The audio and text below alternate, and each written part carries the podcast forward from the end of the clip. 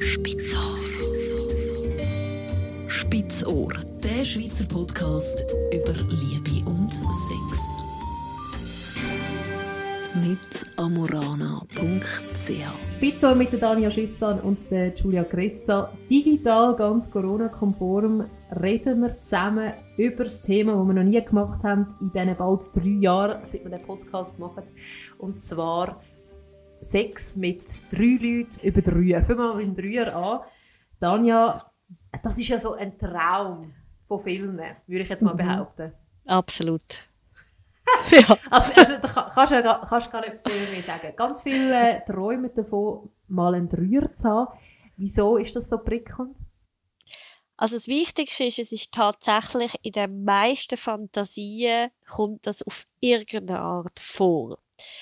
Jetzt heisst es aber noch nicht, dass das die Leute wirklich wollen umsetzen Weil dort scheitert es bei den meisten schon, wenn sie anfangen, konkret überlegen. Aber die Fantasie geht dort hingehend, dass halt dann einerseits u viel mehr läuft. Also weisst irgendwie so die Vorstellung, man wird oben verwöhnt, man wird unten verwöhnt oder man, man tut gleichzeitig verwöhnen und wird verwöhnt. Also irgendwie so die, die Vorstellung, dass dann einfach auf dem eigenen Körper und auf dem anderen Körper einfach u viel mehr an Action ist, ist einfach hoch erregend. Und so die zweite Idee, dass das auch so wie ein bisschen ähm, verboten, also es ist ja nicht wirklich verboten, aber so ein bisschen die Idee, ah, es ist eigentlich ein bisschen fremd, ein bisschen ab der Norm, ein bisschen frech, ein bisschen speziell. Das, das hilft wie auch noch, um die Idee attraktiver zu machen. Du hast gesagt, eben fremd, das ist so ein bisschen speziell. Es kommt aber darauf an, ob man es wirklich macht. Man hört dann aber von denen, die es dann mal gemacht haben, es ist gar nicht so toll, es ist gar nicht so geil. Ja, das ist eben häufig dann so. Darum habe ich am Anfang so ein bisschen unterschi unterschieden.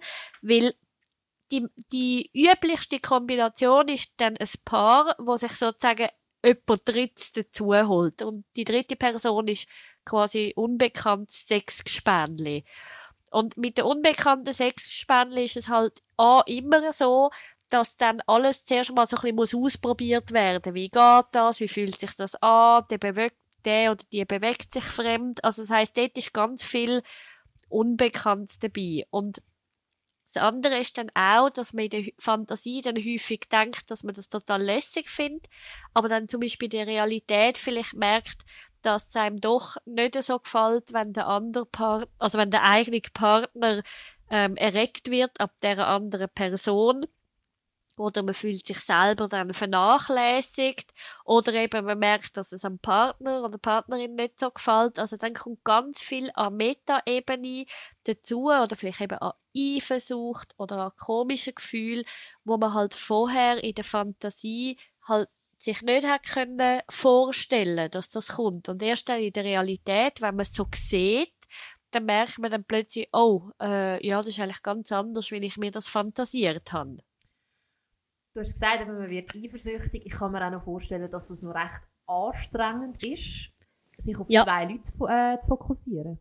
Ja, das ist halt dann der Punkt mit dem Gewöhntsein, oder? Wenn man mit jemandem gewöhnt ist zum Sex zu haben, dann hat man eben auch schon auch im Positiven eine gewisse Routine. Man weiß schon ein bisschen, was dort ist, was, was mit dem gut klappt, was nicht. Und mit jemandem fremd einfach nicht. Das heißt, es ist auch einfach u streng, die ganze Zeit zu schauen, geht es jedem gut, kann ich mir das holen, was ich will, ist jeder zufrieden. Also dort läuft einfach extrem viel gleichzeitig ab. Dann ist es auch noch so, dass es gewisse Leute gibt, die möchten gerne mit zwei Frauen, andere mit zwei Männern. Also es gibt da auch so ein bisschen Unterschied bei den Geschlechtern, wie man sich das so ein bisschen vorstellt, oder? Das ist dann meistens einfach so ein bisschen eine Verhandlungssache. Also wenn ich Paar bei mir habe, wo, wo so etwas andenken, dann fangen wir meistens so ein bisschen an, pragmatisch zuerst mal zu überlegen, ja, wie sucht man denn überhaupt so jemanden?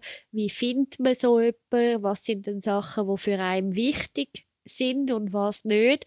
Und dort zeigen sich dann schon eben die Unterschiede mit den Geschlechtern. Aber so in heterosexuellen Paaren ist so Konstellation, ähm, dass Frau und Mann sich eine, quasi eine zweite Frau sucht, noch das, was am häufigsten vorkommt, weil irgendwie die Hürde für die Frauen häufig ein einfacher ist, wie für den Mann einen zweiten Mann zuzulassen. Es sind heterosexuelle Paare. Aber das hat überhaupt keine, keine Wertung drin. Also das ist wie so, da gibt es dann nachher, wenn sich Paare das häufig gewöhnt sind, die, die absolut kreativsten Kombinationen. Also es ist meistens mehr so für, für den Anfang quasi. Wenn man das jetzt angehen will, was tust du denen empfehlen? Also wenn man jetzt ein Paar ist, wir gehen jetzt von einem Paar aus, wir können jetzt von einem homosexuellen oder einem heterosexuellen Paar ausgehen, wo jetzt gerne jemanden dazuholen was wie, wie sucht man da jemanden? Also was macht man da? Also das Wichtigste ist Kommunikation im Paar.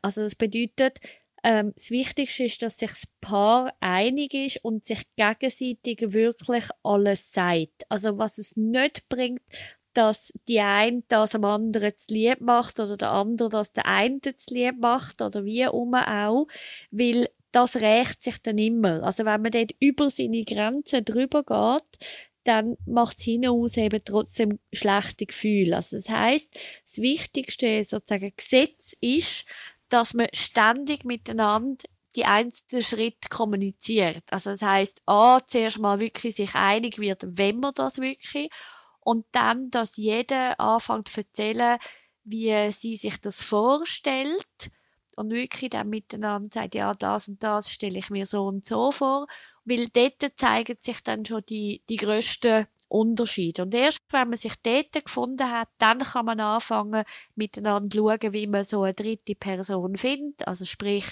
sucht man jemanden, den man kennt, sucht man jemanden, den man nicht kennt, in einer Plattform. Und dann wenn man dann tatsächlich jemanden gefunden hat, würde ich auch immer empfehlen, zuerst mit dieser Person etwas zu trinken gehen, um dann mit der herauszufinden, was diese Person für Vorstellungen und Wünsche hat.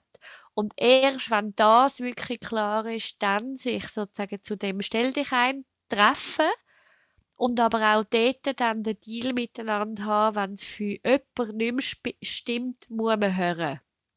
Also das heißt, dass man wirklich nicht so, also eigentlich so mit der Idee vom Konsens, dass man den laufend überprüft und sich laufend Freiheit rausnimmt zum Aufhören. Eben, das sind jetzt für die Leute, die das wirklich machen und sagen, hey, das ist nicht nur eine Fantasie, aber bei den meisten, würde ich jetzt mal behaupten, bleibt es eine Fantasie, oder? Ja, wahrscheinlich, wenn man jetzt so die Gesellschaft vom Schnitt her anschaut, bleibt es bei den meisten eine Fantasie. Aber erstaunlicherweise ist es schon auch so, dass sich viele Paare auch nicht getrauen, darüber zu reden. Also es ist dann die andere Seite, dass viele schon gar nicht mit dem Partner so Sachen ansprechen, weil sie denken, der ist eh nicht einverstanden mit dem oder eh nicht interessiert. Und das ist natürlich auf der anderen Seite auch schade, oder? Also ich finde, es ist auch wichtig, dass man so Fantasien auch im Minimum lernt teilen, dass man vielleicht dann doch die Option darauf hätte, dass das eintrifft. Wie spricht man das an bei einem Partner, wenn man jetzt findet, hey, ich würde das gerne probieren? Also dort finde ich, ist der große Unterschied, ist es eine Fantasie, wo man einfach quasi will teilen dass man die hat, oder ist es eine Fantasie, wo man tatsächlich noch vorhat, die mal umzusetzen? Und die Fantasien, wo man eigentlich so ein Lust hätte zum Umsetzen, die lohnen sich zum Ansprechen, die anderen nicht unbedingt. Und dann macht es einfach Sinn, dass man die so, quasi so ähm, so geradeaus wie möglich. Also was, was so, wichtig ist... Nicht gerade irgendwie beim Spaghetti essen oder so. Ja, doch, eigentlich, warum auch nicht? Also, du, ich habe mir eigentlich einmal überlegt, Genau. oder? Aber das ist gar nicht so schlecht. Was, was, was nicht gut ist, ist, dass, wenn man es anspricht, so nach dem Motto während oder nach dem Sex gerade, so mit der Vermutung, ähm, dass der andere könnte auf die Idee kommen, er sei nicht gut genug oder es genüge nicht, was da passiert. Sondern dass man es wirklich so ein bisschen unabhängig ähm, vom eigentlichen Sex gestaltet, wirklich so mit der Idee, hey, das könnte mir doch noch, ähm, könnte mir doch noch gefallen. wenn wir jetzt ein bisschen konkret sind, wie gestaltet man dann so einen Dreier? Also wenn man jetzt, wie, wie macht man das? Also man tut einfach ein grosses Bett organisieren und gibt es da so Rules? zum Beispiel finde ich durchaus, also ich finde deine Frage absolut berechtigt, was ich zum Beispiel durchaus wichtig finde, dass es nicht unbedingt bei einem die also bei niemandem die stattfindet. dass man wirklich sagt, man, man mietet ein Hotelzimmer mit einem Maxi, King, Queen, was auch immer sei Bett, oder? Dass man wirklich sich das so installiert oder eben zum Beispiel sogar am Boden ähm, eine Kuschelecke oder eine Schmuseecke oder was auch immer parat macht. Also so, dass es möglichst wenig sozusagen besetzt ist mit einer eigenen Geschichte und auch nachher nicht quasi besetzt bleibt. Oder eben, für das gehen auch viele Leute in einen Swingerclub, dass sie dann wie sagen, hey, dort ist es schon mal gerade für das eingerichtet. Und dann gelten quasi die Regeln, die man vorher abgemacht hat. Also, dass man sich wirklich miteinander vorher schon überlegt hat, gibt es irgendwelche No-Gos, oder? Also, ich weiß auch nicht. Zum Beispiel Analsex gibt es nicht. Oder man will nicht, dass man einander küsst, oder? Manchmal gibt es sofort Vorstellungen. Ähm, also genau, No-Gos schon mal nicht. Und, und dann läuft natürlich, oder?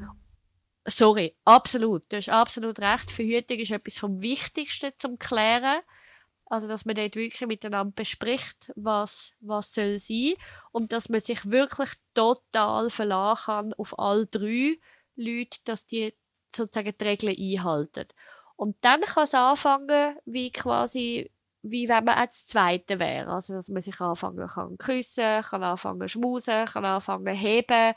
Also, so, dort gibt es dann nicht im Sinn von, jetzt machst du im Fall einfach nur rein raus oder was auch immer. Also, dann darf es durchaus ein äh, Liebesspiel in dem Sinn sein. Also, es soll ja ein lustvolles, ganzheitlich lustvolles Erlebnis sein. Äh, oder zuerst herausfinden, ob es eine Fantasie ist oder etwas ist, was man umsetzen will dann ansprechen und das zusammen klären und dann so ein auf die Suche machen nach jemandem und auch mit dem nochmal sich also so ein abmachen. Genau, also was so unglaublich unsexy tönt, lohnt sich enorm, weil nur wenn man sich Zeit lässt und wirklich auch darüber redet, dann kann man einerseits seine Vorfreude aussteigern, aber andererseits wirklich so all die möglichen Sorgen, die könnten eintreffen und vor allem die Sorge vor negativen Konsequenzen schon vorher wie aus dem Weg räumen. Und dann kann das nämlich auch ein extrem lustvoller Bestandteil werden von einem Paar, ähm, wo man auch dann schlussendlich regelmäßig sich quasi gönnt. Spitzohr. Spitzohr, der Schweizer Podcast über Liebe und Sex. Mit amorana.ch